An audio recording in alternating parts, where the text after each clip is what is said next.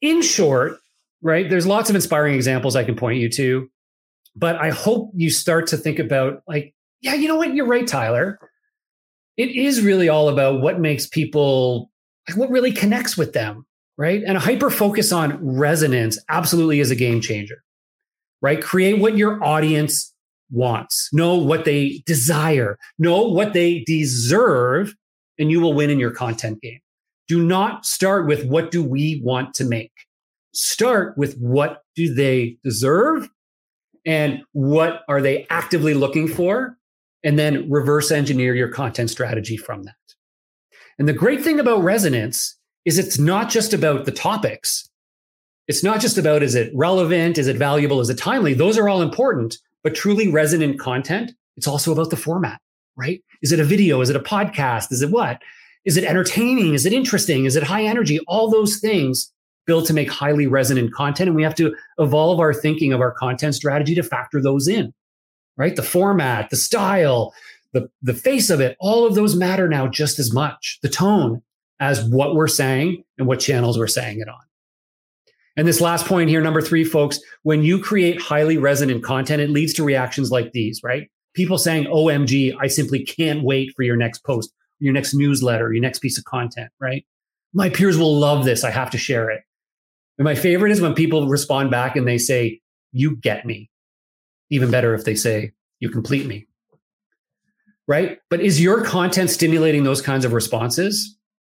Right? Is every one of your posts getting absolutely ravaged in engagement? And if not, you're not winning yet.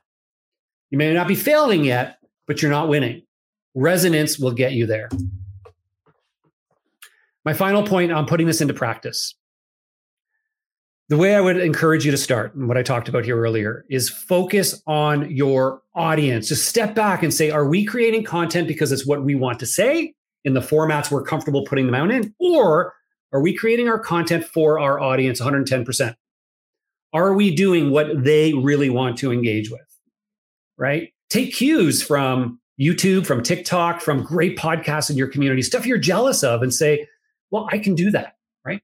Because if you don't, you're going to be left behind.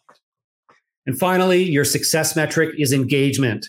Stop getting excited about clicks and uh, vanity metrics. Engagement is what it's all about, right? And there's ways to measure engagement on all the social channels. Our watch time on our YouTube channel is astronomical.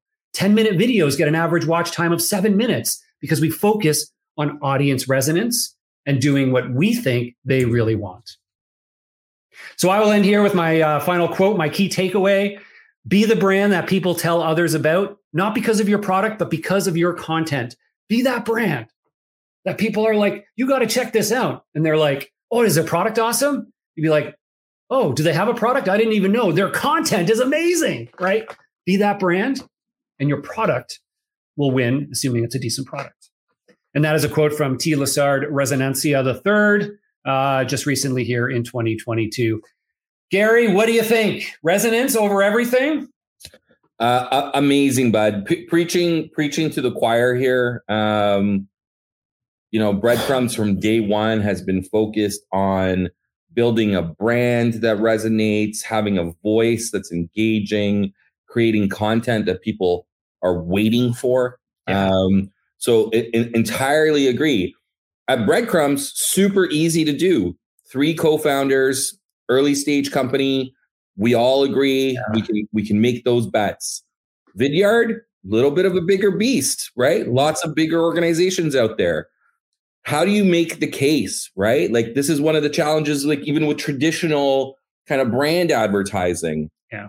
Everybody's focused on the ROI, everybody's focused on the direct line measurement. How do you make the case for something like this?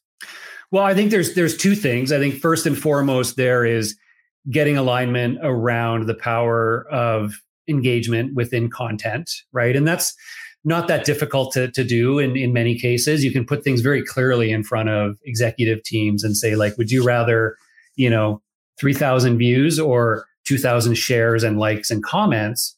But that's a little bit superficial still. Because at the end of the day, number two is you still need to have paths to conversion in order to feel confident that this is going to have a business impact, right? As much as I like to say, trust the process, there still needs to be that backbone. And in our case, as an example here, where we focus so much on this, it's helped us grow the community really, really fast. And so, checkbox number one lots of followers, lots of subscribers, lots of engagement. But then the questions come well, how are you going to convert those people into paying customers? And what we do is we intentionally have um, we have a newsletter as a call to action for all of our content. We say if you like this, subscribe to the weekly newsletter to get the best of the best from SalesFeed and Vidyard in your inbox every week. And people are like, I'd be silly not to sign up. Why? Of course, why wouldn't I? And now the newsletter is where you can start to weave in product uh, product uh, awareness, right? So in the newsletter, we always have a this is brought to you by Vidyard, the coolest way to send videos, right? So right. having that conversion path and then being able to track that over time becomes really important. And you got to make some bets on it. Um, but I think that's a really important piece of it that you do need to think about. Yeah, and I guess so. Like Anita is following along, and she, you know, she checked out the page and thirty thousand followers on LinkedIn. Her reactions, wow, really impressive. Those th- that is impressive, especially like for a B two B brand. Um, like, have you been able to convince people of the value of the audience inherently? Um, in some ways, and that's also where it is dependent on who you're convincing, right? I'm, I am, frankly, I will say I am blessed to have a CEO that inherently believes in this strategy as well and is very much aligned to if we can build an audience of highly engaged people who want to be a part of our brand, the conversions will come. And we're not going to be able to track them all. Uh, very much so, right?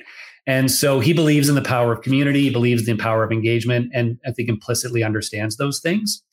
Um, in parallel, though, we have other executives where, yeah, we need to be able to track and monitor those things. So our, our LinkedIn following, right? More more exciting than the number is the the engagement we get, right? The number of reactions, comments, and those sorts of things. But still, we look at how many of those people convert to a newsletter subscriber and how many of those do we believe we can convert into a customer downstream. So you still have to have that um, sort of formula there to be able to show people um, so that there is an understanding, at least when they say, oh, and you brag, you go, oh my gosh, this piece of content had like 5,000 reactions. People are like, well, why does that care? Right. Well, you've got to make sure they know, oh, I get it, because that's going to get more people engaged.